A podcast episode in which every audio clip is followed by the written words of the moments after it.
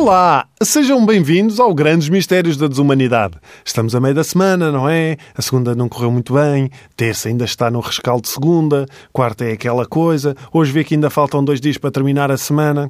Epá, se calhar, no meio disto tudo, está a precisar de um abracinho e não tem ninguém, não é? Não tinha! Não tinha! Porque nós estamos a abordar profissões estranhas do século XXI e isto não teria graça se não houvesse alguém que fosse pago para fazer conchinha. Sim, é verdade. Há quem tenha como profissão ir à sua casa e por 50 ou 60 euros fica só ali, abraçado a si, sem fazer mais nada.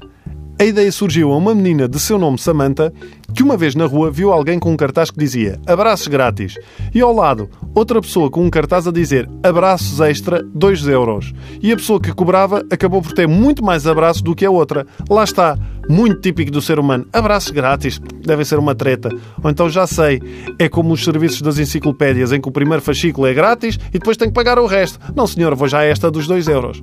A verdade é que a menina Samantha criou este negócio, já tem outras pessoas a trabalhar para ela e chega a ganhar 8 mil euros por mês só para abraçar pessoas durante uma hora. E é só abraçar, nada mais do que isso, ok? Porque se calhar estão a pensar: oh, há aí outros serviços que sabemos que fazem tudo e que podem fazer só isso. Sim, realmente, sim, vocês podem, mas ligam e elas dizem: ah, são 100 euros. E vocês, mas é só para dar um abraço. Oh filho, isto é como o cover. Ele está lá, não comes é porque não queres alguém que crie já este posto de trabalho em Portugal. Porquê? Porque isto daria muito jeito em tantas situações. Eu estar à noite na cama com a minha mulher, naquele clima romântico que se impõe, e ela, ah, hoje só me apetece ficar assim em conchinha. Ah, sim, olha, tens aqui o Roberto, ele vai estar contigo na próxima hora e eu vou ver ali o resumo da Liga dos Campeões.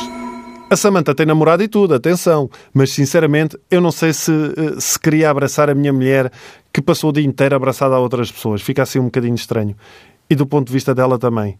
É a mesma coisa que um tipo trabalhar num restaurante no atendimento, chega à casa e a mulher, olha, boa, põe a mesa, se faz favor. Quando é que acaba o horário de serviço?